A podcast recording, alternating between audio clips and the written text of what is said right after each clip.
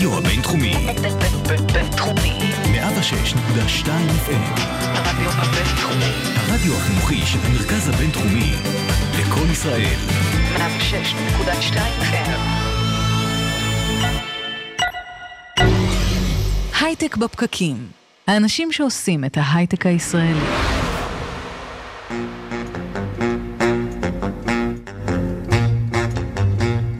בוקר טוב, יום חמישי, שמיני לנובמבר 2018, הייטק בפקקים.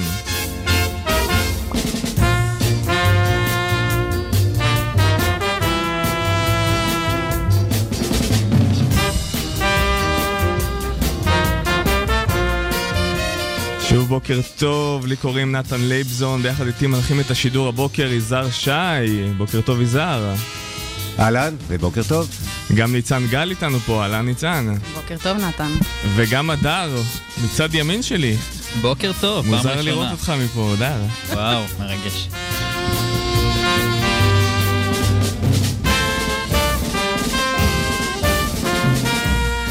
יחסי הכוחות בארצות הברית משתנים, כאשר רפובליקנים ממשיכים אמנם לשלוט בסנאט, אבל הדמוקרטים כבשו את בית הנבחרים. לנשיא טראמפ יהיו עכשיו חיים קשים, ואותנו בישראל כמובן בעיקר מעניין היחס כלפינו, כי הצעירים הדמוקרטים לא כל כך אוהבים אותנו בשנים האחרונות, אבל נראה לאן זה יתפתח. לא אוהבים אותנו?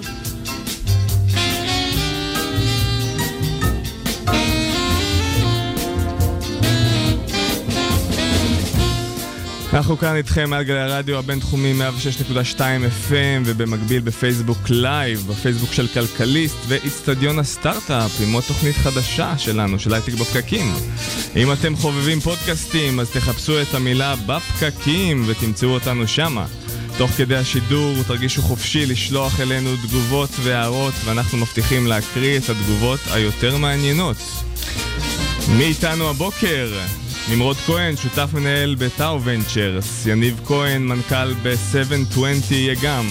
בפינה סטארט-אפ בפק- בפקקים נארח את ענת שפרלינג, מייסדת שותפה ומנכ"לית בטויה, ואת הייטק בפרשת השבוע, שהיא פרשת תולדות, יעביר רבנו יזהר שי.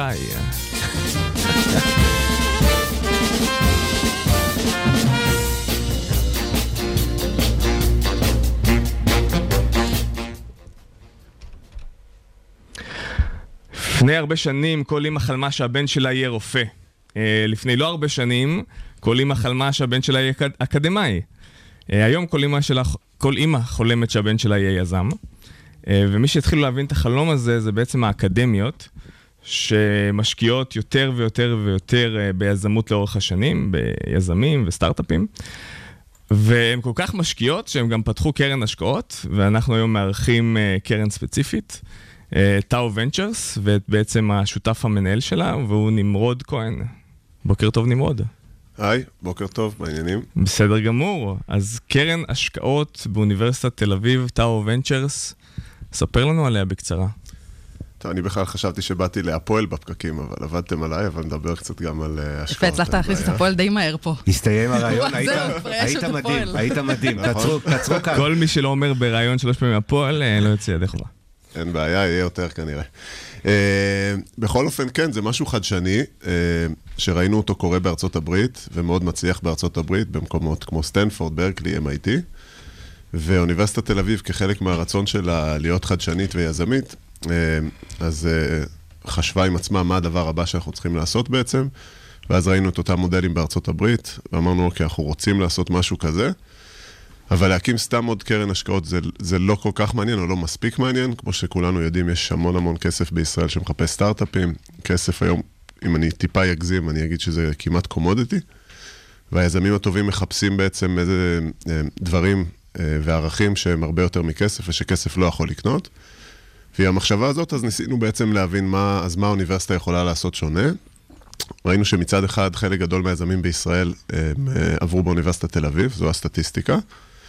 ומצד שני, ברגע שאתה משקיע במשהו, אנחנו יכולים להציע לאותם יזמים את כל המשאבים שיש סביב האוניברסיטה, שזה משהו מאוד ייחודי, אני חושב. זה באמת רשימה אינסופית של משאבים. מתחיל מדברים שנשמעים אולי זניחים כמו משרדים. הכשרנו אלף מטר אה, אה, מחוץ לקמפוס, סטייל WeWork כזה, ב... לא אווירה של אוניברסיטה ושל כיתה, אלא אווירה של סטארט-אפים ויזמות. ויזמים אה, שאנחנו חפצים בעיקרם, אז יכולים לשבת שם בלי לשלם, אנחנו לא גובים כספים אה, מהיזמים שלנו. ועד תוכניות ייחודיות אה, כמו סטודנטים שחלק מהלימודים שלהם בעצם, הם מקבלים נקודות זכות עבור התמחות בסטארט-אפים שאנחנו משקיעים בהם, שזה משהו שעד כמה שאנחנו יודעים זה פעם ראשונה בעולם. ברור שלסטודנטים הרבה יותר מגניב לעבוד בסטארט-אפ מאשר לשבת בכיתה, והסטארט-אפים מקבלים כוח עבודה מאוד איכותי בחינם, אז זה גם סיטואציה מעניינת. אז בעצם עכשיו אם אני סטודנט, אני יכול אה, חלק מהנקודות שלי להרוויח בזה שאני הולך להתמחות בסטארט-אפ, בעצם לעשות משהו גם פרקטי וגם משהו שהוא חדשני על הדרך. זה אגב כל סטודנט או שזה פקולט, פקולטאות מיוחדות, הנדסה, מחשבים? אז, כאלה? אז קודם כל צריך להוריד את ההתלהבות, בעיקר לומדים באוניברסיטה, ואפשר גם לעשות התמחות ולקבל על זה נקודות זכות. Uh, הפקולטה הראשונה שאנחנו מתחילים את זה איתה זה הפק... בית ספר לניהול, uh, תואר שני, ואנחנו נלך ונרחיב את זה יותר ויותר. Uh, אז זו דוגמה אחת, ויש עוד פעם, זה, זה אינסוף דוגמאות, זה uh, ידע שיש סביב האוניברסיטה, ומערכות קשרים שיש לאוניברסיטה, או כאלה שאפשר לפתח בזכות המותג הזה, ורשת בוגרים, ועוד ועוד ועוד ועוד. אני חייב לעצור אותך, כי טל בר נוח כאן כותב בדף אה, כלכליסט, אה, נמרוד, מקווה בשבילך שהקרן שלך תצליח הרבה יותר מהפועל. אתה יכול להמשיך לדבר. אני רק אחדד שמדובר בהפועל רמת גן, ככה שאני מניח שזה מרגיע את טל, והוא מבין עכשיו ש... אנחנו רגועים. רגע, בוא נדבר שנייה על העובדה שאתם באמת מחוברים לאוניברסיטה, אמ, ויש בכללי המון דיבור סביב הנושא הזה, סביב אה, אקדמיה והעולם האמיתי, והעובדה שלפעמים זה קצת מנותק. זאת אומרת, ואתם איפשהו שם במין תפר כזה שבאים לגשר על זה. האם יש משהו במה שאתם עושים שמתייחס לזה? כאילו, אתם מסתכלים על החיבור בין הגופים האלה? כן, להקים רק קרן ולהגיד, הנה, הקמנו קרן באוניברסיטה, אה, זה לא מספיק. צריך לעשות הרבה עבודה סביב זה, וזה גם עבודה שאני מניח שתביא את הפירות בטווח הבינוני והארוך. אה, אז אנחנו עושים המון פעולות בתוך האוניברסיטה והמון פעילויות בתוך האוניברסיטה. יש הרבה מקומות באוניברסיטה שכבר יש פעילות יזמית, ואנחנו רק מנסים להצטרף, לא להפריע ולעזור במה שאפשר. שמה זה אומר להצטרף? איך אתם עוזרים? סתם לדוגמה, בבית ספר למינהל עסקים יש תחרות שנתית של סטארט-אפים. קולר. אה, נכון, אז אנחנו מצטרפים וכשופטים, כמנטורים, ככל מיני דברים מהסוג הזה. השנה גם יצא שמי שזכה שם בתחרות, אז גם השקענו בו. זה, זה מקום שנניח הפעילות היזמית היא מאוד מאוד מתקדמת, אז באמת שאנחנו גם מנסים לעזור, אבל, אבל זה כבר קיים. יש, יש פקולטות אחרות שבהן יש פחות פעילות יזמית, או שהיא לא קיימת, ואנחנו מנסים יחד עם הפקולטות ויחד עם האוניברסיטה עצמה, לבנות כל מיני דברים. זה יכול להיות החל מסתם לבוא ולהעביר הרצאות כדי שיבינו קצת שאנחנו קיימים ומה אנחנו יכולים לתת, ויפתחו את הראש קצת ליזמות ולמסלולים אחרים, ועד סדנאות והאקתונים ותחרויות וכל מיני דברים מהסוג הזה. והמטרה שלכם אבל היא באמת ליצור יותר סטארט-אפים של סטודנטים או של בוגרים, כי סטודנטים זה לא תמיד הקהל שאתה בתור משקיע, בוא נהיה שנייה כנים, שאתה רוצה אותם, כי הם סוג של חלוקים בין אה, להיות מצטיינים בלימודים לבין עכשיו לעבוד ועוד כל מיני התחייבויות אחרות. אני חושב שזה מתחלק, יש את הטווח הקצר ויש את הטווח הארוך. אני חושב שבטווח הארוך חשוב שכל אחד, אה, גם סטודנט משנה א', ואפילו לפני כן, יכול להבין שיש את האופציה הזאת של להיות יזם. אני לא חושב שאפשר ללמוד להיות יזם, אפשר, מי שיזם יכול אולי ללמוד איך להיות יזם יותר טוב.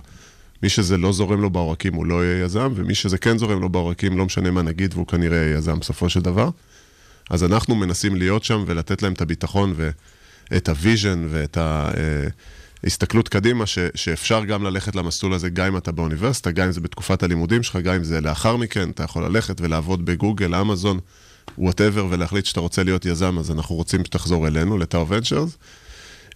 אז, אז זה, זה בטווח הבינוני והארוך, ובטווח המיידי, אז יש גם בוגרים, גם סטודנטים, גם מהאקוסיסטם באופן כללי, חבר'ה שהם בשלים כבר ורוצים לעשות סטארט-אפ, ואני מקווה שהם אה, ישתכנעו שמה שאנחנו יכולים לתת להם זה משהו ייחודי. עד כמה אכפת לאוניברסיטה במה אתם משקיעים מבחינת התכנים, כאילו המוצר? כאילו הם מתערבים בזה? יש להם איזה מין אה, דברים שחשובים להם יותר לקדם, דברים שחשובים להם פחות? כן, אני חושב שזו שאלה מצוינת, רק ארחיב, גם, יש להם הרי אינטרס אקדמי לאוניברסיטה, אז האם אתם מושפעים מזה? האם אתם תלכו דווקא לפרויקטים שיש להם איזשהו יתרון אקדמי, או שאתם מסתכלים ביזנס והאוניברסיטה מפרגנת לכם על זה?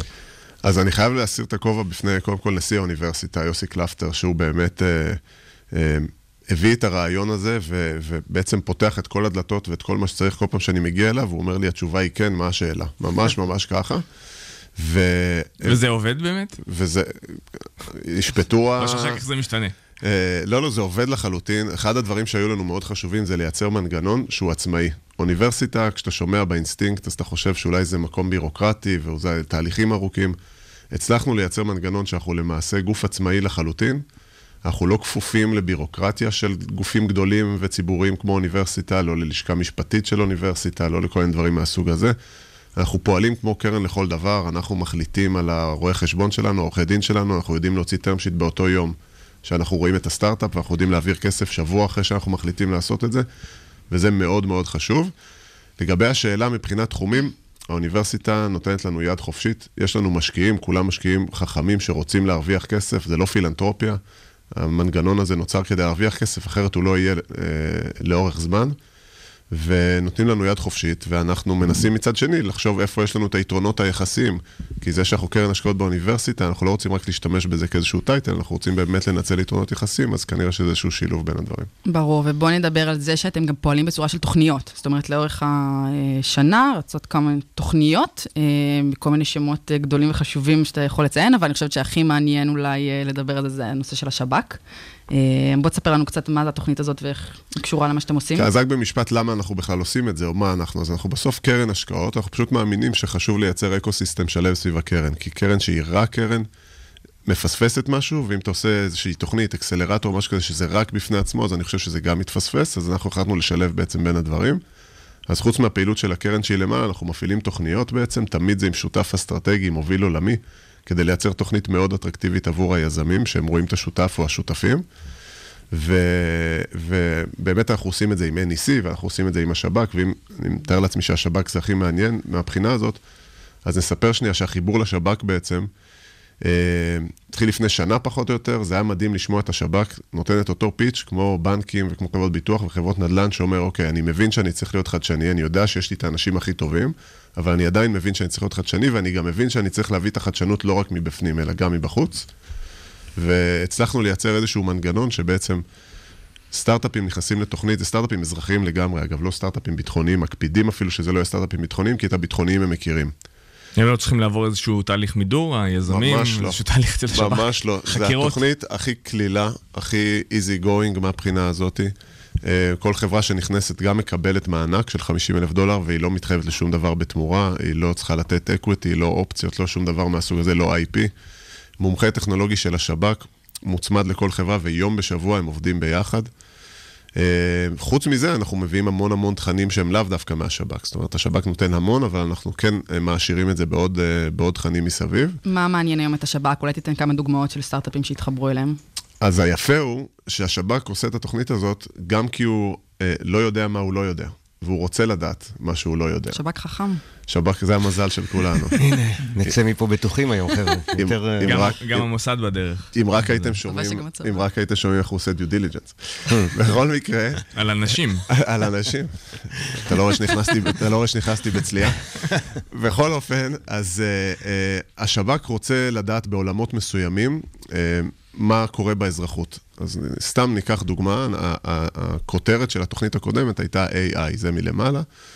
והגיעה חברה שנקראת קלון, שלמעשה הם שילוב של אוגמנטד ריאליטי ווירטואל ריאליטי, הם מאפשרים בעצם לבן אדם להיות בחדר מסוים, ואם הוא צריך איזשהו מומחה לצורך העניין, והמומחה לא נמצא לידו, אז הם מאפשרים להם בעצם לייצר את אותה מציאות, שהמומחה מרגיש כאילו שהוא נמצא בחדר עם אותו אדם, והאדם מרגיש כאילו שהמומחה נמצא יחד איתו.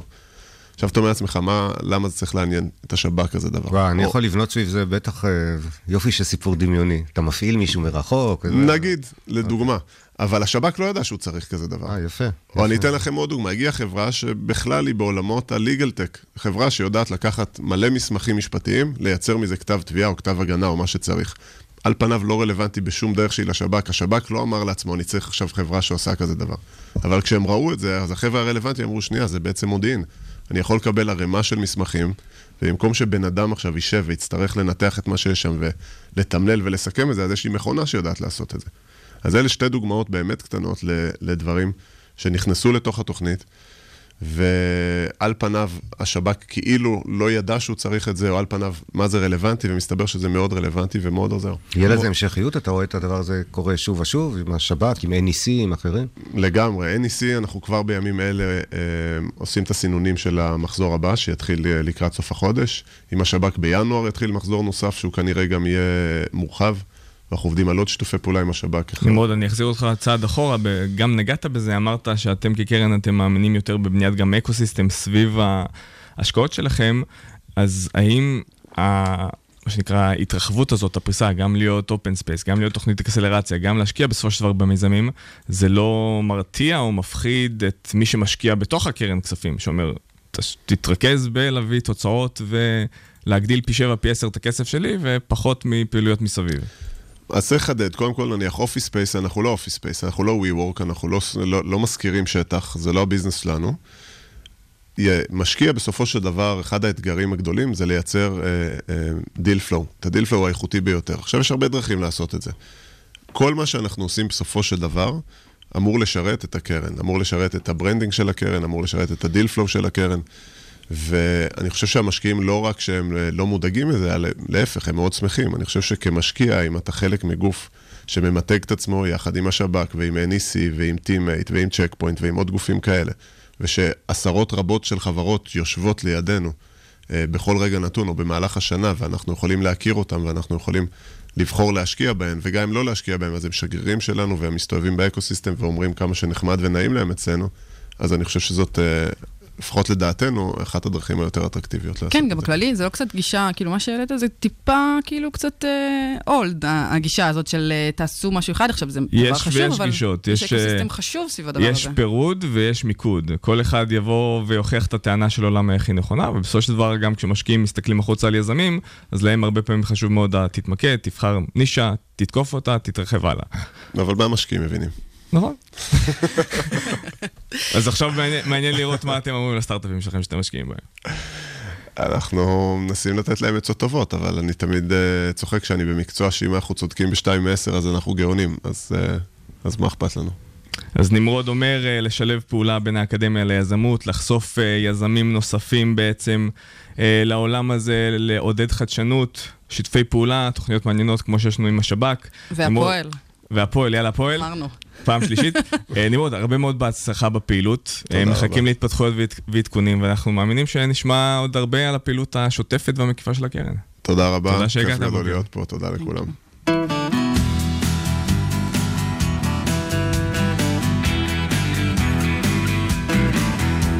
ישבתי אצל סטארטר עם מיכה שקט, כמו כל יום שלישי, אחר הצהריים. לסטארטר היה מבט מאוד מסוים, יש על מה לדבר, אמרו העיניים. בין הילדים לבינינו, גילה מסתובבת, מלטפת את סטארטר, מחייכת בשקט, היא אוהבת אותו, אהבה מטורפת, בשבילו היא מוכנה עיניים סטארטר פתח ואמר שבעצם החיים שלנו עכשיו זה לא פה ולא שם. נכון, לא חסר לנו כלום, אבל לחיות בקטן זה לא לעניין. מדובר בשעות כספות, מכה אחת ויחידה לכל החיים, ויש לי איש מבפנים, המאבטח, זה אשכרה להיכנס חלק עם מפתח, והזמן נוסע, כי זה מה שזמן אמור לעשות, הזמן נוסע, כי זמן הוא זמן, ואין הפסקות.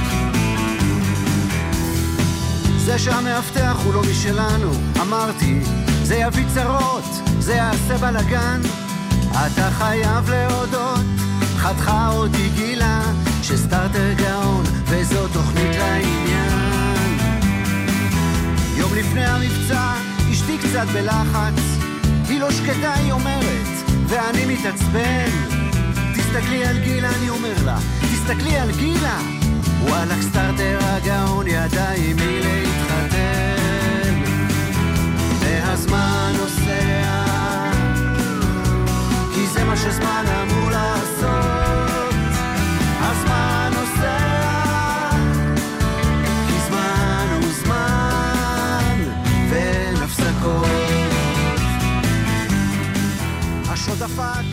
שעון. ואנחנו חוזרים אליכם עם שאלת השאלות. יזהר, איזה ספק טלוויזיה יש לך בבית? ספק אה, אה, תוכן אתה מתכוון? ספק כן, השירות? כן. ומותר לנו לעשות פה פרסום? אני יודע, בוא ננסה. אני עובד עם יס. עם יס, לא עם כן. נטפליקס. גם נטפליקס, אוקיי. כן. הדר, HBO, נטפליקס. מה יש לך? אצלי סלקום TV. סלקום TV? לא חשבתי אחרת. הדור שלכם לא מכיר לא הוט ולא אה, יס, הכל בסדר. ואיך בגדול אתם מרוצים מהשירות? האמת, לא נעים להגיד, אני לא מכיר אותו כל כך. אבל אני לא מרוצה משירות. הלקוחות. אז זה רצית אולי אה, להעלות איזה מילה או או, שתיים? שאלה, אה, נקודה יפה שנגעת בה, ב- בצורה מפתיעה. כי אנחנו אה, נמצאים עם יניב כהן, מנכ"ל 720, אה, שבא לספר לנו על עולם שירות הלקוחות החדש, שאמור להיכנס או שנכנס, שנכנס ב- כבר. בתקופה הזאת, ואמור לעזור לנו, הצרכנים, להתמודד בצורה יותר טובה עם כל נותני השירותים, כדי שלא נסבול כמו שסובלים לרוב בימינו. אז יניב, בוקר טוב. בוקר טוב ותודה שהזמנתם אותי. תודה שאתה פה, אה, אנחנו מחכים לבשורה. אז אתה בעצם אה, מנכ"ל בחברה שגם נדבר עליה בהמשך, שהיא בעצם באה לעזור לאותם גופים ענקיים שמספקים שירות לקוחות, לא רק חברות טלוויזיה, אלא גם בנקים, גם חברות ביטוח, וכו' וכו' וכו' וכו', לייעל את השירות שלהם ללקוחות. איך זה עובד ו- ולמה, ולמה זה מעניין אותם בעצם? טוב, כל העולם הצרכני כמובן עובר שינוי בשנים האחרונות. הרבה מאוד אה, הודות לנושא של דור המילניאלס, אותו דור ש... אה, נגיד נולד אחרי 1985, ורוצים ומבקשים לצרוך את השירות שלהם בצורה שונה. נגיד, לא דור שלנו שעוד מתקשר, או בטח ההורים שלנו, אבל רוצים לצרוך את השירות בדרך אחרת. א', הם רוצים את השירות כאן ועכשיו, וב', אל תגיד להם איך לצרוך את השירות, תן להם פשוט לבחור. וזה זה בעצם, קודם כל, המהות של כל הסיפור הזה. אנחנו מכניסים את הכל תחת הכותרת שאנחנו קוראים לה triple C. ה-C הראשון זה ה-choice, תן לי לבחור בחירה, כצרכן כן. איך אני, איך אני צורך את השירות שלי. ה-C השני הוא ה-continuity, תן לי לעשות המשכיות בין הערוצים. וה-C השלישי זה ה-consistency, העקביות הזו בין ה... אז זה ככה כפתיחה, איך הנושא של עולם שירות הלקוחות מתנהל היום. ואיך עושים את זה? אז בעיקר עושים את זה עם תקשורת כתובה, ש... you name it, כמה ערוצים יש היום מעולם של צ'אט ועולם של צ'אטבוט, שנדבר עליו אולי יותר מאוחר. אבל בוא נדבר על זה, כי עלית לדעתי ישר על הנקודה הכאובה. לכאורה רומנטי כזה, אנחנו מתכתבים איתך. תכלס, אין להם כוח, אין להם חשק או תקציב שמישהו ידבר איתי בטלפון. והרבה פעמים זה נורא מרגיז. עכשיו, יכול להיות שזה עניין של גיל, אבל עדיין יש כך וכך אנשים בעולם שהם נולדו לפני 1985. לעזאזל, משהו לא עובד, ואני רוצה שמישהו ידבר איתי. ואתה לא יכול למצוא מספר טלפון, אין למי להתקשר. דרך אגב, בישראל לדעתי המצב טוב יותר מבארצות הברית, שם בהרבה מאוד, אין לך עם מי לדבר. נכון. תכתוב לי משהו. נכון. אז זה טוב או שזה, זה, זה לא נראה לי מתוך בחירה, זה כוח המציאות, פשוט מצמצמים בתקציבים. קודם כל, כן, בוא, בוא נשאל למי זה טוב. קודם כל, לארגונים זה נהדר, כי הם מסיטים אותך לערוצים שהם רוצים, לערוצי הדיגיטל. פחות תטריד אותם טלפונית, והם מנסים לאפשר לך את, ה, את השירות הזה. לנו, הצרכנים, אתה יודע, זו שאלה של, שאלה של התבוננות. יש כאלה שלא רוצים לדבר, ונוח להם בערוצים הללו. הנקודה היא באמת... תן לי מה קורה- לעשות פה סקר דעת קהל. אה, אתם מעדיפים, אה, חבר'ה, ילידי 85 ומעלה, אתם מעדיפים לכתוב כולם לספק? פה האמת נולדו 88 ומעלה, אז בסדר. נ- כיף לכם. נניח שמשהו לא עובד, אתה, מת... אתה רוצה לראות את הפרקים האחרונים של House of Cards, וזה לא עובד, וזה נתקע, ולא יודע מה. אתם מעדיפים לכתוב משהו, אתם רוצים להתקשר למישהי ולצרוח עליה בטלפון. שמע, זה תלוי. זה ממש תלוי בסיטואציה. תן תשובה, אתה עכשיו לא מצליח לראות. הסיטואציה היא שאתה באת לראות, הכנת לך... ברור שעדיף לי טלפון, אני יודע שטלפון ייקח יותר זמן, לפעמים עדיף לי צ'אט רק כדי שאני אקבל את התשובה. נתן? אבל, אבל אם יהיה... האמת בצ'אט זה נפתר יותר מהר מאשר בטלפון. לא, זה בזכות אנשים כמו יניב. אחד זה. נכון, אבל שתיים, אם באמת הייתה אפשרות שבוואטסאפ אחד, בלחיצת כפתור אתה עולה ומישהו עונה לך והאינטראקטיביות הזו מתקיימת, אני חושב שאין שאלה. יניב, מתי התחילה, נקרא לזה, המהפכה הזאת? באילו שנים? כאילו, עד מתי סבלנו, והיינו בעיקר בטלפון ובמזכירות, ומתי באמת התחילה הזליגה הזאת לצ'טבוטים, והווירטואליים והדיגיטליים? אז העולם של התקשורת הכתובה, ובעולם. כן, התחיל באזור אה, אמצע של העשור הקודם, קרי 2005, 2006, 2007, אז גם נוסדה החברה שלנו. אבל אתה יודע, מהפכות כשהן קורות, לא תמיד אתה מזהה שהן קורות באותו רגע. לוקח תמיד, אתה יודע, לפעמים שנה, שנתיים לאחור, להבין שקרתה בעצם מהפכה. אז התחיל בסביבות 2007, 2010, 2011 זה כבר נכנס בצורה משמעותית, והעולם של הצ'טבוטים באמת נכנס בשנתיים האחרונות, בצורה מסיבית, שכבר כולם מדברים על עולם הצ'טבוט. אגב, גופים גדולים כמו פייסבוק נכנסו לעולם הצ'טבוט כפלטפורמה, כפריימוורק, כדי שתוכל לכתוב לך צ'טבוטים. אה, אז רק להבהיר לכולנו, את מה שאנחנו מדברים עליו, זה לא רק שאני לא יכול לצעוק על מישהו, או סליחה, להודות למישהו בטלפון, עכשיו כשאני כותב את הצ'אט שלי, מי שעונה לי בכלל זה רובוט, זה מה שאתה אומר. אז זהו, אז זה... במקרה שמישהו התבלבל וחשב שמדבר איתו בן אדם אמיתי. כן. בדיוק, אז הצ'טבוט זה בעצם, זה בעצם ממשק אדם-מכונה, כן. אתה מדבר עם מכונה, ודרך מערכות AI, artificial intelligence, אתה למע... המערכת מבינה את האינטנט, את הכוונה שלך, ומאפשרת לך לקבל תשובות, שהן תשובות אה, לכאורה אה, אנושיות לחלוטין. יש נתונים אה, מהארץ ומהעולם לגבי שביעות רצון של לקוחות בעקבות השנים האלה וההשתדרגות לצ'טבוטים? האם באמת הם כבר נהיו יותר אה, מרוצים נגיד כמוני, או שעדיין כמו יזהר והדר אה, לא ממורמרים? המספרים הולכים ועולים. עושה כל- לי שיימינג פה. המספרים הולכים ועולים כל הזמן, שביעות הרצון הולכת וגדלה, אה, מטבע הדברים. אל תשכחו שהמכונות הופכות להיות מדויקות יותר, מבינות אנושיות, so called אנושיות יותר, וכן, זה מספרים שהולכים וגדלים כל הזמן. זה יגיע לדעתך מתישהו למצב שבו כבר אה, נוכל לדבר עם רובוט, אה, ולא לא יהיה אכפת לנו אם זה רובוט או בן אדם. אנחנו עושים את זה כבר היום ב-720. יש לנו פלטפורמה שנקראת אה, Hybrid Bot, שלמעשה, גם כשאתה פונה לנציג השירות בשאלה, נגיד בערוץ live, כמו צ'אט, הבוט מסתכל כל הזמן על הפניות שממתינות, ואם הוא מזהה שאלה שהתשובה, שהתשובה אליה הוא יכול בעצם לתת אותה, הוא יענה כבר במקום הנציג. זאת אומרת, אנחנו מגיעים למצבים שהבוט כבר take over, לוקח, אז לוקח ספר באמת בפיקוד. מה אתם עושים, ספר עליכם כחברה. אז 720 היא חברה שנוסדה לפני בערך עשר שנים, אנחנו גרים ברעננה, כ-30 עובדים, ולמעשה אנחנו מספקים חוויית משתמש אחת לכל ערוצי הגישה שתדמיינו לכם, 15-20 ערוצים, מכניסים את הכל לתוך פלטפורמה אחת. צ'טבוט הוא אחד הערוצים. יש שם מערכת צ'אט ואימייל ופייסבוק ומערכת מסמכים חכמה. כשאתה רוצה לחתום על מסמך היום מול הבנק שלך, אה, כלומר, זה לא רק הקטע של תלונה, שמשהו לא עובד לי, זה יותר כל ההתנהלות זה שלי ממש מול... אופריישנל מלא. זאת אומרת, אוקיי. כל המוקד התפעולי של ארגון היום יכול להתנהל דרך הפלטפורמה של 720, ולמעשה, אם אני רוצה להחתים אותך על מסמך יזהר, אני למעשה כבר לא צריך לשלוח לך אותו באימייל, אתה תדפיס אותו, תמלא אותו, תסרוק, תשלח. עושים את זה, מה שאנחנו קוראים in-call collaboration. תוך כדי בעצם השיחה, אפשר גם כבר להחתים אותך על מסמך, וזה פלטפורמה לניהול תקשורת כתובה. הצ'טבוט הוא אחד הערוצים. מעניין, אז כשאתם מוכרים לחברה שיש לה צורך בממשק כזה עם אנשים, לקוחות, שבעצם זה סוג החברות האלה, ביטוח, כבלים וכן הלאה, נכון. אז בעצם אתם צריכים להבין ממנה מהם הממשקים השונים שיש לה מול הלקוחות השונים, ומשם זה מתחיל. נכון מאוד. באילו ערוצים היא מדברת אליהם, ו- ומה אז הם אני חייב רוצים. שוב לחזור לעניין הזה, אל, אל תצחקו עליי, חבר'ה. חלק מזה קורה, משתדל. חלק מזה בטח קורה עדיין בטלפון. כלומר, חלק מהממשק אדם, אדם, חברת ביטוח שרוצה לשכנע אותי לבוא אליה, אני מקבל טלפונים כאלה שלוש פעמים בשבוע. אשכרה, אני חושב שזה בן אדם שמתקשר אליי, נכון? זה כן, לא כן, מכונה. לא, זה, זה בן אדם שמתקשר אליך, ובאופן פרדוקסלי, ככל שהשימוש בדיגיטל הולך ועולה, גם השימוש בטלפון הולך וגובר. באמת? אנשים חשבו שזה יבוא על חשבון, זה לא בא, זה פשוט מגביר את הצורך לבצע פעולות נוספות אה, ולברר בירורים ואם אנחנו חוזרים לעניין. הדורות, האם זה משהו שהוא הבדל בין דורי, או שזה כולל את כולם, גם בגילאי זר, גם בגילאים שלנו, שזה משתמשים הרבה בדיגיטל, ש... בגילאי זר ובגילי, נראה לי. אה, אה, זה זה כבר... תודה, תודה כן. שבאת לאולפן הבוקר. חבר'ה, אני- אני הורס פה את הדברים ונתראה בשנים הקרובות. תבואו לבקר אותי בבית קשישים בבקשה. אה, זה זה כבר תופס אצל כולם. זה כבר... אה, קשה לראות הבדלים אצל אוכלוסיות שכבר לא משתמשות בזה. ניב ככה לפני סיום, אה, דיברנו על מהפכות. האם מהפכה, שכשאני מסתכל על מהפכה ואני אומר, הכוח כרגע עדיין נמצא אצל החברות הגדולות שנותנות את השירות, שיכול להיות שזה הגיוני, כי בסופו של דבר הן מספקות את המוצר או את, ה, את הערך לצרכנים, אבל מתי או האם בכלל יכול להיות מצב שהנושא הזה של שירות לקוחות יקבל טוויסט והכוח יעבור לידי הצרכנים. כמו באפליקציית צ'טבוט שיצר, אה, אני תמיד שוכח את השם שלו, הזה משלישיית מה קשור.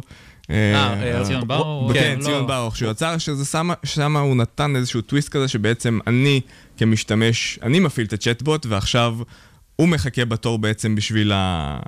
בשביל המענה, עד שמישהו עונה לי, ואז אני בעצם מקבל את השיחה. אז האם אנחנו נראה כאלה יותר ויותר מגמות ויותר סטארט-אפים בכיוון הזה? חד משמעית, כן, זה הולך לשם. אנחנו עם ה hybrid bot עושים את אותו דבר למעשה. שוב, היכולת לקחת את האחריות מהנציג ברגע הנכון ולתת את השירות, לגמרי, לגמרי הולך לשם. אני עדיין חייב לשאול אותך. לחברות, ללקוחות שלכם, יש מדדים שמראים שבאמת כל האוטומציה וכל הקשרי לקוח, אה, ספק, דרך ערוצים דיגיטליים מעלים את שביעות הרצון, מעלים אולי את ההכנסות, את הנאמנות? יש דברים שמראים שזה באמת טרנד חיובי במובן העסקי? חד משמעית. אתם יודעים, היה סקר לפני שנה של ה-CIO של ה-500, ה-Fortune 500, 500 החברות הגדולות בארצות הברית, ושאלו את סמנכ"לי מערכות המידע, מה הפרמטר, מה ה-KPI הכי חשוב לך בשנה הבאה? אתם יודעים מה הם אמרו, סמנכ"לי מערכות מידע? Customer Experience. אוקיי. זה אומר שגם הם מבינים שחוויית המשתמש, וזה עונה לך יזהר על השאלה, גם הם מבינים שחוויית המשתמש, היכולת באמת לתת חוויה טובה יותר לקונסיומר, לצרכן, היא בעצם הפרמטר, וכן, הם כל הזמן מודדים, אנחנו היום עושים אפילו ניתוח אנליטי על הטקסט. מה, מה כותב לי הלקוח שלי, על מה הוא מדבר, על מה הוא חושב, מה הוא רוצה. וככה למעשה אתה בעצם מנתח ונותן אה, נותן תשובות. יניב כהן, מנכ"ל 720, על העולם החדש, על הצ'טבוטים שנותנים לנו שירות, ובתקווה שנהיה כולנו צרכנים יותר מאושרים בזכות כך יום אחד. תודה רבה שהגעת הבוקר. תודה רבה לכם, חברים.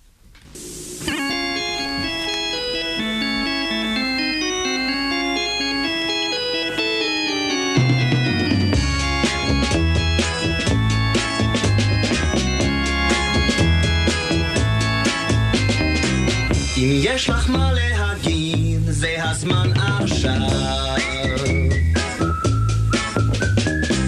את לא מרבה במילים, והנה כבר סתיו. מספרת מה שמתרחש בלבך, השתי עיניי רואות ש... Good morning Vietnam, רן וגנר שולח לנו איחולי בוקר טוב, גם קרין רביב, מירי ברגר, גם איתנו על הבוקר, גם... אה, מי זה? מה השם? אה, דיאנה... אלוורז. אל- אלוורז. זה נשמע כאילו משהו מוונצואלה. לא, מה, אם הגעת לווייטנאם? מנופפת לנו לשלום, הייטק בפקקים, אנחנו איתכם אה, גם בארץ וגם בעולם מסתבר.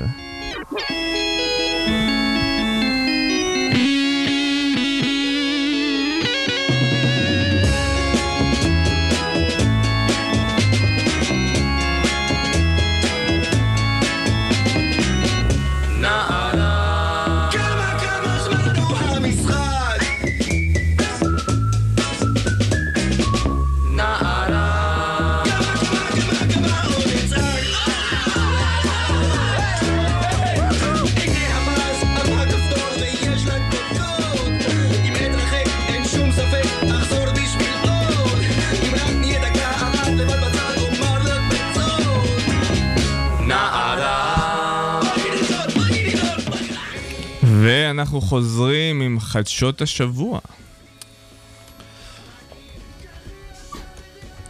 שטויות. לא, לא, לא, לא, לא, לא, הנה הג'ינגל. יש לי את בוקר. טוב שקט. מצוין, בוקר אה, טוב. זה היה ג'ינגל? כן. כן, יופי. כן, כן. כניסה דרמטית. אורייט, יאללה, נתחיל? שוט. אוקיי, אז uh, השבוע עובדי ECI, 650 עובדים, חתמו על הסכם קיבוצי ראשון עם ההנהלה. מזל טוב. מזל טוב לגמרי, כן. אני רואה שאתה... מה אומר ההסכם? אוקיי, אז ההסכם בגדול, אה, אה, במ- במסגרת שלו כמובן היה שיפורים בהפרשות של המעסיק וכל מיני דברים שהם אה, פרטים יבשים ופחות מעניינים. החלק היותר מעניין זה ההליך פיטורין. אה, בינואר השנה בעצם החברה פיטרה כ-60 עובדים, וכרגע בעצם בהליך פיטורין לפי, ה- לפי אותו הסכם, יש ועד עובדים, כמו שאנחנו מכירים בהסכמים קיבוציים, ויש, אה, לאותו ועד עובדים יש אפשרות להטיל וטו של פיטורים על 25% מהעובדים בחברה, זו חברה של איזה 6,000 איש להערכתי, כאילו, לפי מה שאני יודע. זאת אומרת שזה באזור ה-1,500 איש, שהם יכולים פשוט להגיד אי אפשר לפטר אותם. אה, מותר לחברה לפטר עד עשרה עובדים אה, בשנה כחלק מתהליך התייעלות. הם מחלקים את כל הליך הפיטורים לארבעה לארבעה סוגים של, אה, ש, של פיטורים, עקב התייעלות, עקב חוסר משמעת או בעיות כאלה ואחרות. אבל מה שיותר מעניין, קודם כל זה, זה ההסכם הקיבוצי השלישי שיש במדינת ישראל. כלומר, ההסתדרות מצליחה לאט לאט במאבק שלה לכבוש מעוזים נוספים בהייטק הישראלי. נכון, אני מרגיש טון נורא של. שנאה. אלו- ש- אלו לא, לא, חברות את- אה, אוקיי, גילוי נאות, אני נגד. אה, וואו. אתה רוצה. אתה לשמוע למה? אני רק אשמח. רק אם אתה מתעקש. אני חושב, אה, רגע, לא רוצה לחתוך לך, זו הידיעה, נכון? זה אה, בגדול, כן. אוקיי, אז אה, התאגדו וכל הכבוד. זו בעיה קשה. הבעיה היא שיצירת מנגנון הסתדרותי, איגודי, בתוך חברות הייטק, הוא נוגד את ה-DNA של התפתחות ההייטק העולמי והישראלי, ואנחנו יודעים להבדיל, אפשר להסתכל בקו פרשת המים בין חברות שנמצאות בצד הזה של איגודי העובדים, נורא חשוב, נורא משמעותי, אבל שם נמצאת, סליחה, ECI ותדירן וכאלה, ותסתכלו את הצד השני, גוגל, פייסבוק, אמזון ואחרות, חברות, דרך אגב, ש...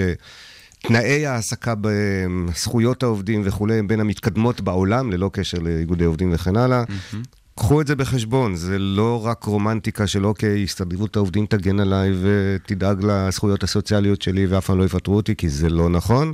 אה, ומול זה, התחרותיות, היכולת של עובדים להצטיין, לתרום, להתבלט וכן הלאה, שיש בה גם אה, ביטויים אה, אכזריים לכאלה שלא מסוגלים לעמוד בקצב, לא מסוגלים אה, להתיישר אז אתה בעצם אומר. שהסכנות הרבה יותר חמורות מההזדמנויות שיש ב- בעצם הסכם קיבוצי ששומר על העובדים ויכול למנוע מהם באמת להיות מפוטרים בצורה לא שוויונית ובלי בלי לחשוב פעמיים. בוא נהיה מדויקים. עובד- עובדים הרי מוזמנים לשימועים, כביכול שימועים, אבל אחר כך מאוד מהר מ- מ- בוא נהיה מפוטרים, מדויקים, בלי לעמוד על הזכויות שלהם. מפעלי פניציה ואחרים בירוחם ועד המפעלים בצפון הרחוק היו מאוגדים היטב, זה לא מנע מ- מהמעסיק בעת משבר לפטר את כל העובדים, כי זה מה שיש. אז זה שיש איגוד עובדים לא מגן על החברה במצב רע, והטענה שלי היא שאיגודי עובדים בהייטק עלולים לדרדר חברות למצב קשה, לא כי יש משהו רע באיגודי עובדים, אלא כי ה-DNA הוא שונה. דרך אגב, שיהיה לכולנו ברור, וגם לכל המתאגדים למיניהם, ואני מקווה שמישהו בהסתדרות מאזין.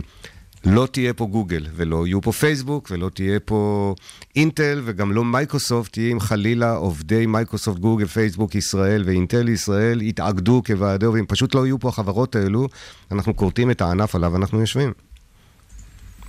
וואו, מילים קשות. שקד, אז אתה השתכנעת? ממש... אתה נגד ההסכם? מה זה אני השתכנעתי? אני עוד, עוד מההתחלה, אני הייתי בצד של יזהר, אני פשוט ידעתי שהוא יוכל לנסח את זה הרבה הרבה יותר טוב ממני. יש לנו אה, עוד איזה דקה להגיד על זה, אני פשוט, אה, תן לי להסתכל, יש. איזה קבוצת אה, פייס, אה, סליחה, קבוצת אה, טלגרם. שאני חלק ממנה, והנושא הזה עלה שם לדיון השבוע, אז אה, זוהר לבקוביץ' רשם לנו משהו חצי ציני כזה, הוא רשם באופן פרדוקסלי, הסתדרות עובדים בהייטק טובה להייטק, אבל הנה למה, שימו לב, היפוך על היפוכו. לפחות לסטארט-אפים זה יהיה טוב, כי מחקרים כלכליים מסביב לעולם גילו מזמן שוועדי עובדים מחלישים דרמטית את החברות הגדולות, והן שולחות את האנשים הטובים ביותר החוצה. ולכן אני, כסטארט-אפיסט, זוהר מדבר על עצמו, מחכה לטובים שם בחוץ. בקיצור, אה, זה לא בהכרח מחזק וזה לא בהכרח מועיל. זאת אומרת, לא, פוגע בחברות הגדולות בשביל לעזור לסטארט-אפים, זה זה פוגע גם. אנחנו בעד סטארט-אפים. מעניין, מה. יקרה אם ענקית כמו אמזון פתאום תחליט אה, שהיא הולכת לכיוון העובדים ותיצור איזשהו הסכם קיבוצי. אתם רואים איזשהו סרט כזה? היא לא תעשה את זה. בחיים קודם לא. כל זה בדרך כלל לא מגיע מהמעסיק, אלא מהמועסק. גם במדינת. ישראל, על פי חוק, אה, אורי, כמה שליש אבל אמרת לנו? אז במדינת ישראל מספיק ששליש מהעובדים מחליטים להתאגד, זה אומר שהשני שליש האחרים ישר כפופים להסכם הקיבוצי, והחברה חייבת, זה לא תלוי בחברה, החברה חייבת על פי חוק, לקבל את האיגוד אל תוכה, ואז זה נקרא שהעובדים מיוצגים וכן הלאה. יש לזה הרבה יתרונות, בואו אה, בואו נדייק, העובדים יותר מוגנים, יש אה, הסכמים שמגינים עליהם אה, בכל מיני תצורות. דרך אגב, בחברות ההייטק המתקדמות זה כבר קיים שם, פרט להגנה בנושא פיטורים, ואני עומד על זכותה של כל חברה לפטר עובד. כמובן. מסיבות אה, כמובן כלכליות, עסקיות, אה, נקיות, חלילה לא מתוך אפליה, מתוך אה, מגדריות או כל דבר אחר. גם ההיסטוריה והכלכלה מלמדות, כאילו, אם אתה מסתכל אחורה, כל בן אדם שעבר קורס דיני עסקים ראשון רואה את... תמיד אוהבים להשוות את יפן לעומת שאר, לעומת בעצם הכלכלה האמריקאית וה, והצורה של, של חברות קפיטליסטיות יותר, שהן עובדות כאילו money revenue. למרות שיפן בכל זאת נחשבת לאחת הכלכלות החזקות בעולם. אה, כן, אבל יש להם איזה קטע כזה שבעצם כל השכר שלהם מבוסס על seniority ומבוסס על... על ויש הגנה מאוד גדולה אה, כלפי העובדים. העובדים עומדים מעל ה- מעל ה-shareholders, מעל ה...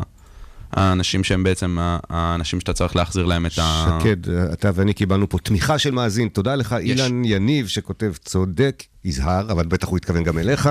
יש משהו מיושן בהסתדרות כמעסיק. אני חושב שהנכס הראשון בחברה אלה העובדים. ומצד שני, בהייטק העובדים מרוצים מאוד, ללא הסתדרות, סימן קריאה.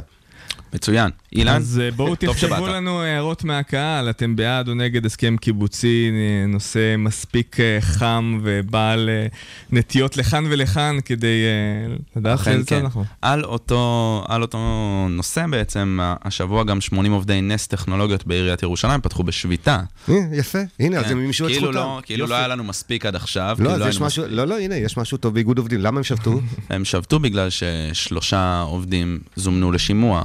כלומר. החברה רצתה לפטר שלושה עובדים. אה, בדיוק, החברה רצתה לפטר שלושה עובדים, 80 עובדים שובתים, ו... מתוך? זה, זה, זה ההתנהלות, כדי שלא יפטרו אותם בעצם, הם חושבים שזה עזר? היה לא בצדק. זה עזר? אה, תגובה סופית כרגע לא נמסרה, נס פשוט מסרה לנו חזרה שהעבודה מתקיימת כסדרה. שאני חשבתי שזה היסטרי. רגע, שנייה, 80 80 איש. עובדים שובתים, נס יושבת רגל על רגל, אומרת, כן, עוד יום במשרד. בעצם יש אומר- אבטלה סמויה. לא, כן. זהו, זה אומר שיש 80 עובדים מיותרים אם העבודה מתנהלת בסדרה. לפחות. מעניין מאוד. שקד, יש לנו עוד חדשות על הבוקר? אה, אני רק אזרוק איזה משהו קטן, שקסילינקס במגעים לרכישת מלנוקס הישראלית לפי שווי של חמיש- 5.5 מיליארד דולר, זה עדיין לא קורה, זה עדיין לא בטוח, אבל יש מגעים. אה, ממה שאנחנו ראינו, CNBC פרסם את זה בעצם אתמול, ביום רביעי בערב, אה, והם הולכים, כאילו כרגע זה נראה שהם מתכוונים לכיוון של אה, 8% פרמיה על מחיר השוק של החברה. שיהיה להם בהצלחה, נמשיך לעקוב, ואני חייב לחזור בכל זאת, ברשותכם, לנושא הקודם. יוסי רבינוביץ', יזם הייטק, רושם לנו, אני רוצה לחזק את הדברים, אם חס וחלילה, הוא רושם, חס וחלילה, ההסתדרות תגיע למעסיקים הבינלאומיים, הם יעדיפו להסיט משאבים למדינות אחרות יותר מתקדמות. לפני כעשר שנים עבדתי בריטליקס, רכשנו חברה איטלקית שאי אפשר היה לפטר שם עובדים, זה היה סיוט, תרבות העבודה שם הייתה זוועה, ובסוף העדפנו לא להפנות אליהם פרויקטים. האמת, הייתי רוצה לעבוד קצת באיטליה. זה- נשמע נחמד. שקד דמבו, תודה רבה לך ובשם כל ועד העובדים. בוקר טוב. ועד עובדי הייטק. בפקקים. תודה רבה.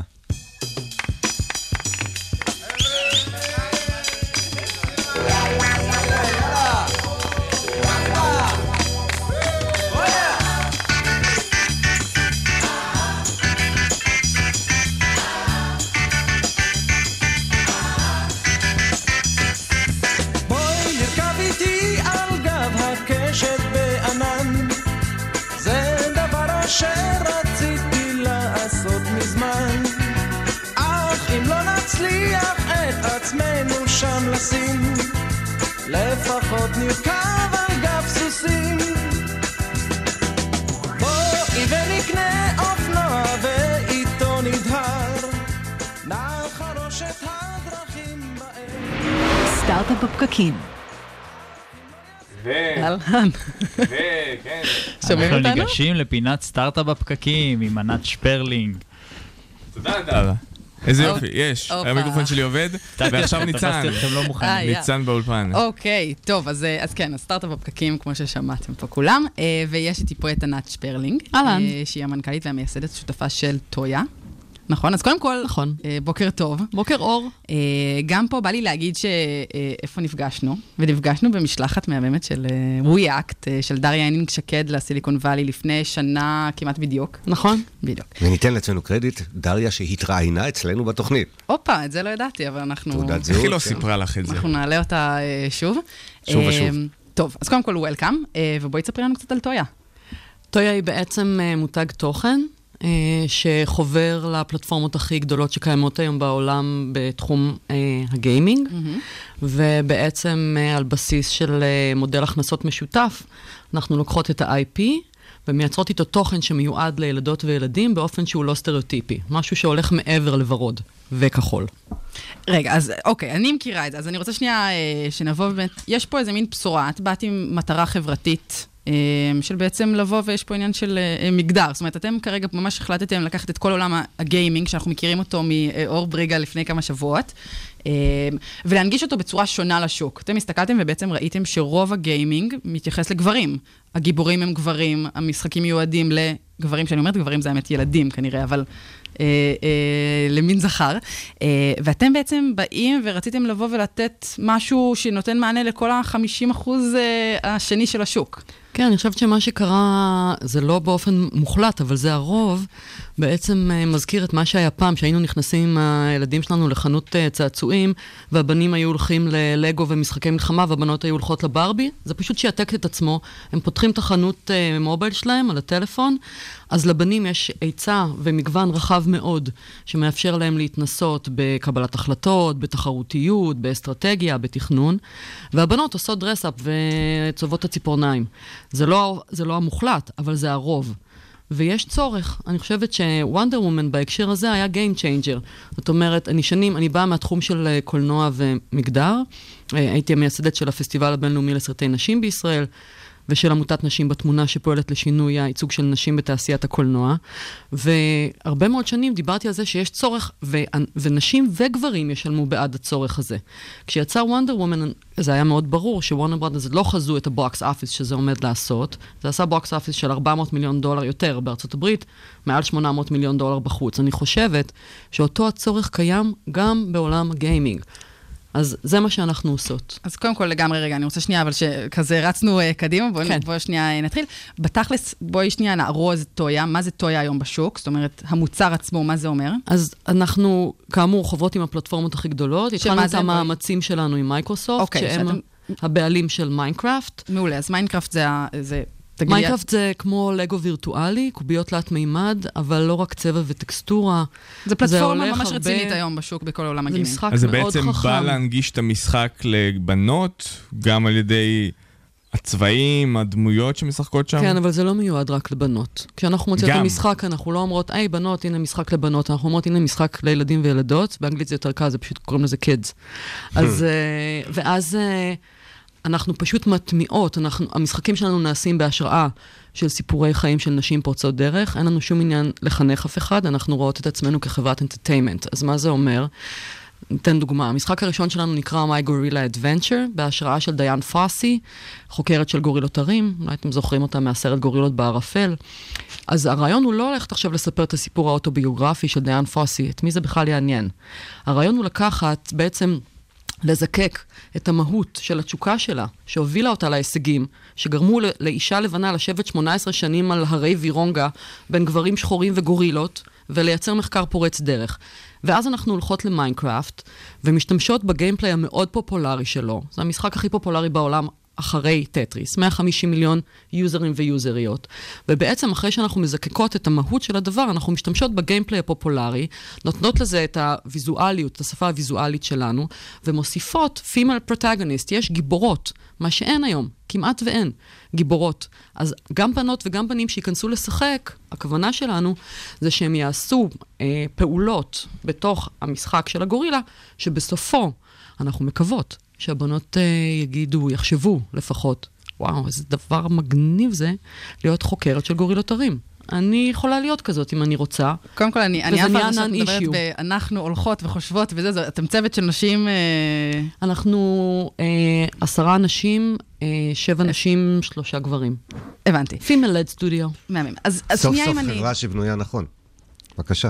אז יפה, יזהר, יפה. או, דבר חכם היום. הראשון.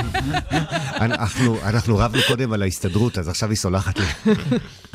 אמ, אז שנייה, אם מפשטים שנייה את הרעיון, כן. אתם לוקחים כלי שהוא משחק, משחק ילדים שילדים אוהבים לשחק, ואתם דרכו מעבירים מסרים חשובים. זאת אומרת, אתם ממש משתמשים בדבר הזה במשחקים שילדים משחקים, אה, ובתת מודע כנראה משרישים להם כל מיני יכולות, כל מיני צורות חשיבה, דברים כאלה. אתם אומרים, בואו נשתמש בזה, אנטרטיימנט לגמרי, אבל what if... אנחנו נעביר להם מסרים תוך כדי. מה אם אנחנו ננגיש את זה לשוק שלם של נשים, כי הם יראו פתאום גם גיבורות, והם יראו שיש עוד צורות של מנהיגים, אה, וגם כל מיני כלים. זאת אומרת, אני חושבת שאחד מהדברים, ואני בטוחה שיש לך מחקרים אולי סביב זה, אבל כנראה שגיימינג כן עוזר להתקדם לכל עולמות הסטם אחר כך, להרגיש בנוח עם טכנולוגיה, להרגיש בנוח עם תחרותיות, להרגיש בנוח עם כל מיני כלי אה, חשיבה שונים. יש הרבה מאוד מחקרים אה, שמראים את זה. אה, אנחנו יודעים שלמשחק יש תפקיד בהתפתחות של הסקילס שלנו אה, כשנהיה מבוגרים יותר. כל הרעיון של משחק זה לפתור בעיות. זה המהות של הדבר, וככל שבנות ובנים יהיו חשופים למשחקים שיש בהם עוד אפשרויות, זאת אומרת ש, שדורשים ממך ללכת ולחשוב ולתכנן, וגם להתחרות. וגם לחוות כישלון. וזה עובד? אז- יש לכם אז- נתונים על בנות או נגיד בנים שגם בוחרים גיבורות במשחקים כאלה? יש אה, כבר משהו אנחנו... יודע- בו? המ- המשחקים של טויה הם מבוססים על מחקרים שקשורים ב- במגדר בתוך תעשיית הגיימינג, אוקיי? גם על מוטיבציות, גם על הספליטינג, כל הדבר הזה. אנחנו יודעים שהיה אה, מחקר מאוד רחב של מעל 250 אלף גיימריות וגיימרים, ששאלו אותם, מה, האם חשוב להם שיהיה פימל פוטגניסט? עד כמה זה חשוב הגיבורות האלה? שכולם אה, כביכול מבלבלים עליהם את המוח. 75 אחוז חשבו שזה חשוב, גם בנות וגם בנים. למה? כי אין. אז זה משהו שנמצא אצל טויה. ומה אבל עושים עכשיו בפועל? כבר מתחילים לשחק בזה? אה, אנחנו אה, הפכנו להיות שותפות של מייקרוסופט באוגוסט שנה שעברה, גייסנו צוות מאוד מהר, בסוף אוקטובר הוצאנו את המוצר הראשון, יש לנו בחוץ 12 משחקים ומוצרים וירטואליים, אנחנו מוכרות מהחודש הראשון שהוצאנו. אני רוצה לשאול שאלה כללית כן. בית הנבחרים האמריקאי, אה, הלילה, לראשונה בהיסטוריה יש בו למעלה מ-100 נשים, זה עדיין לא מספיק, זה רבע מה, מהחברים, אבל כבר התקדמות יפה, אני מוכן להמר ששמונה שנים מהיום, יש שם לפחות חצי-חצי. אולי נסיעה, מה אתה אומר? הלוואי, ואני חושב שגם בישראל אנחנו נתקדם וכולי, אז כיוון שאת בונה פה חברה לטווח ארוך, כן. איפה אה, אתם מתבלטים בעולם שהוא פתאום הפך להיות עולם כולו טוב? שמונה שנים מהיום, אל תגזים, עולם כולו טוב. לא, אבל יש פה משהו יותר עמוק. את בונה על זה שהעיוותים ימשיכו בעולם ולכן יש הצדקה לקיומכם, או שאת בונה על זה לא. שהעולם ישתפר ולכן אתם תבנו ביזנס מדהים לעולם טוב יותר? אני חושבת שהעולם, כמו שהוא מנוהל היום על ידיכם, עדיין אתם מקבלים את רוב המשחקים. זה אומר שגם כשנגיע לשוויון, עדיין יהיה צורך לפימל דמו בכל ההיצע הזה. זאת אומרת, גם אם העולם יתקן את עצמו, ואני מתה שהוא יתקן את עצמו בימי חיי, אני מקווה, עדיין אני בזכות מאמינה נשים כמוכם ואנשים צורך. כמונו. כן, כן. כן. אנחנו אין נעשה. לנו ברירה, אנחנו חייבים לפעול, לא? אנחנו נשנה את העולם. המטרה שלי זה לא שנתן ונחכה. יבחר דמות נשית אה, למשחק מחשב בואי שלו. נתחיל בזה זה- שאני אתחיל לשחק במשחקי מחשב. בוא, לא שיחקת? ואז, כששיחקתי כשהייתי צעיר ויפה. כשהייתי צעיר. אה, לפני אה, הרבה שנים, בניגוד לעכשיו. אוקיי. שאני סתם יפה. ותגידי לי, אנחנו דיברנו על זה קצת, ואנחנו זה, איך גל גדות עדיין לא איתכם? איך יכול להיות שגל גדות לא מייצגת בדיוק את מה שאתם מדברים עליו? היא מייצגת את מה שאנחנו מדברות עליו לגמרי. אבל היא לא מתחברת אליכם. מבחינתי אנחנו עושות וונדר וומן לתוך עולם אה, הגיימינג, אה, זה מה שאנחנו עושות. וניצן, אנחנו נעשה את זה, את העלית את זה, ואנחנו נלך ונעשה. מה. שאת אומרת, אנחנו עושות. זרקנו, רגע, זרקנו את זה פה שימו לב, בחוץ. נסגר בשידור חי. אבל זרקנו את זה פה בחוץ, וגם נמרוד אמר שבמקרה הוא מכיר, אז, אז נמרוד עכשיו זה המשימה עליו, אז העברנו את זה הלאה לגמרי. מעולה, אז, אה, זה תמיד הכי אז טוב. להעביר ענת הלאה. שפרלינג, אה, מייסדת שותפה ומנכ"לית טויה, שאומרת לנו שמשחקים כדרך לפתור אתגרים, ולכן צריכים להיות מונגשים בצורה שווה לבנים ובנות, עם גיבורים וגיבורות. תודה רבה שבאת. לאולפן. איזה להפיח כיף. רוח חדשה. תודה.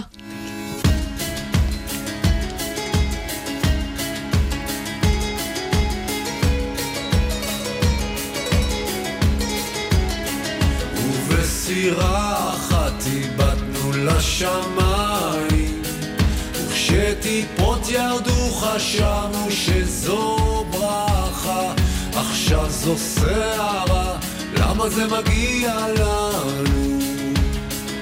ואיך זה שלא ראינו את זה בא? ובשדה רחב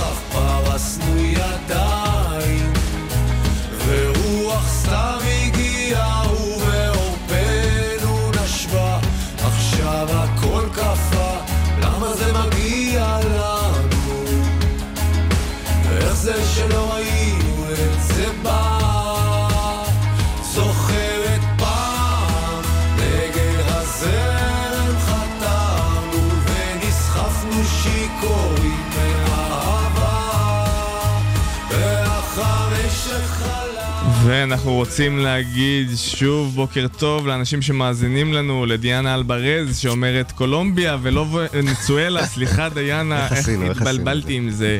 בוקר טוב לדורון שמחי מאיילון, בוקר מעולה לפליקס קויפמן, בוקר טוב לניר קוריס, מאזין קבוע שלנו, הייטק ברכבת, יש גם כזה דבר.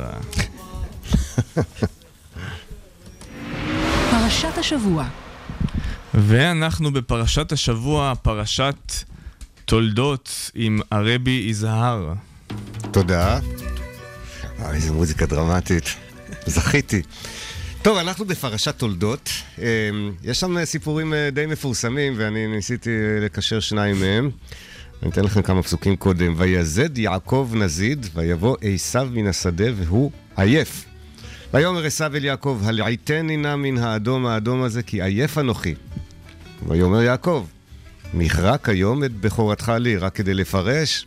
אחד רוצה לאכול, השני אומר לו, תן לי את הבכורה. אה, למה בכורה, אתם יודעים? מי נולד ראשון? כי עשיו? עשיו נולד ראשון, יעקב עקב אחריו, הגיע השני, ואז הוא אומר עשיו... זה היה ידוע לה שהוא בכור, אז אולי הוא לא ביקש את זה. עשיו אומר, הנה אני הולך למות, דרך אגב, הולך למות מרעב, בדרך ציורית. למה זה לי בכורה? ויאמר יעקב, הישבעה לי כיום, וישבע לו, וימכור את בכורתו ליעקב. מה הוא נתן יעקב לעשיו בתמורה נזיד לבכורה? עדשים. יפה, לחם ונזיד אתה- מאה. אנשים. ויאכל, ויש, ויקום וילך, ויבז עשיו, כלומר הוא בז הבכורה. אז עכשיו ככה, עשיו לקח את אחד הנכסים הכי חשובים, את הבכורה, ומכר אותה בעבור נזיד עדשים. התורה בזה לו, יש פה כזה ביטויי לגלוג על זה, על המחיר הזול שהוא הסכים לקבל תמורת משהו בעל ערך כה זה גדול. נהיה figure of speech- of speech. לגמרי, לגמרי, כאילו, לא כאילו, הוא ויתר על מעמד, על יוקרה בתמורה לאוכל, ועד היום אנחנו משתמשים בביטוי הזה בעבור נזיד עדשים, כדי לסמל תמורה פחותה למשהו שהוא יקר ערך. זה אולי אחד השיעורים הראשונים בהיסטוריה בנושא של משא ומתן אפקטיבי. נזיד עדשים. איך קראת לזה, הדר? figure of speech. כן, בדיוק. הפך להיות- כזה. אה, מזכיר את הניסוי הזה עם המרשמלו, שמשאיר ילדים עם מרשמלו, כן. ואומרים להם, אם לא תאכלו את המרשמלו, תקבלו שתי מרשמלו, ואז אה, איזשהו מנבא מאוד מאוד טוב ל- להתמדה ולהצלחה בחיים. ולאינטליגנציה רגשית. כן. תשימו לב שכל ההיסטוריה האנושית, אפשר לפחות בראייה של התורה, נקבעה באותו רגע שאחד לקח את הבכורה והשני לקח נזיד עדשים. זה לא דבר טריוויאלי וזה ממשיך. זקן יצחק, ותכהנה עיניו מראות, הוא לא רואה טוב, הוא קורא לעשו בנו הגדול, הוא רוצה לברך אותו, הנה זקנתי, לא ידעתי יום אותי, ועכשיו לך צודה לי צידה, הוא קורא, הוא שולח אותו להביא לו אוכל, כי הוא רוצה לעשות לו טקס של ברכה. למה? כי יצחק לא יודע שעשו מכר את הבכורה בעבור נזיד עדשים.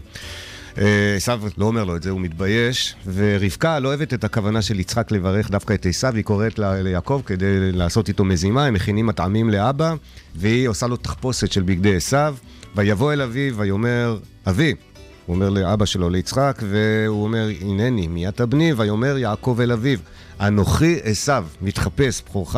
עשיתי כאשר דיברת, קומה נשבה, אכלה מצידי בעבורך, תברכני נפשך. ויאמר יצחק אל יעקב, קשנה ועמושה, הוא חושד במשהו, הוא לא מבין זה. אתה זה בני עשיו, אם לא, ויעקב ניגש אליו, ויש עליו תחפושת של אה, עשיו, ויצחק של ממשש איזה חיה. אותו. אה, כן, נכון, אה, כאילו מחופש. ואז.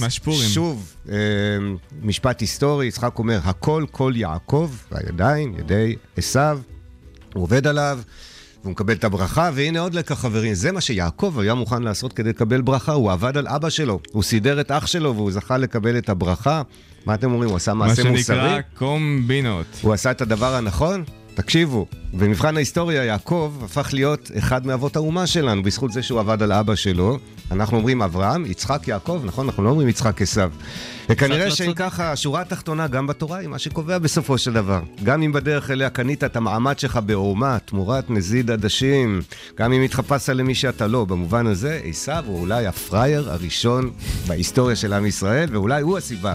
שעד עצם היום הזה, הדבר שהישראלי הכי הכי שונא זה מה? להיות לצאת פראייר. לכן הוא זה יוצא פראייר שוב ושוב ושוב. מה לעשות? זו פרשת ליטל, מה המסקנה שלך? אני לא יודעת, שלך? אני מנסה להבין. משהו שקשור ל- חשבתי פעם שאחד מאבות האומה בעצם קנה את התואר הזה בגלל שהוא עבד על אבא שלו? לא, אבל ניצן לא. תדבר על האימא.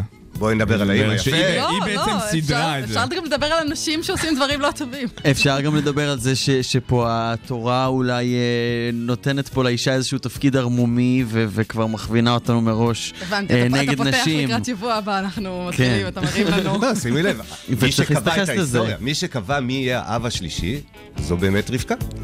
אה, אבל הדבר שהכי מזכיר פה את התפקיד של, של האימא בסיפור זה, זה הנחש. זה, יש פה, מוצאים אותה ערמומית, חייבים כאילו לראות או חכמה. שהתורה מסלילה אותנו אה, אולי לא להאמין בנשים באיזשהו מקום. איך יכול להיות? כולם פה בגדו, זה. אה, שיקרו וזה, והם הצליחו, והם טובים. כל כך סיבכת אותנו בשישי, אפשר למחוק את מה שנאמר. אורי, אני אומרת לך כל הזמן לדבר, אבל נראה לי אה, שאנחנו אה, בבעיה תשתוק, פה. נראה לי תשתוק. engagement. אז נראה לי, עם הוויכוח הזה, אנחנו ממש ניפרד מכם, וזה הזמן להגיד שלום, תודה לכל מי שהיה הבוקר לאולפן, יזהר, ניצן, אורי, הדר, איזה אולפן מלא ב- בכל טוב. אה, ו- וכוחות על הבוקר ככה. תודה שהייתם אצל השידור, תודה לשקד דמבו עם הוידאו, תודה להדר גם על ההפקה והטכנאי של השידור. העורך המוזיקלי שלנו אורי טולדנו. גם הדר. תודה גם לאורחים שהיו איתנו לכל אורך היום. ביום חמישי הבא נהיה כאן שוב עם אורחים חדשים ואנשים שעושים כמוכם את ההייטק הישראלי. תודה שהאזנתם לנו בדרך, סעו בזהירות ומי עוד לא הגעתם. ואנחנו נאחל לכם יום טוב ומהנה ואחלה אחלה אחלה של סוף שבוע. להתראות בשבוע הבא.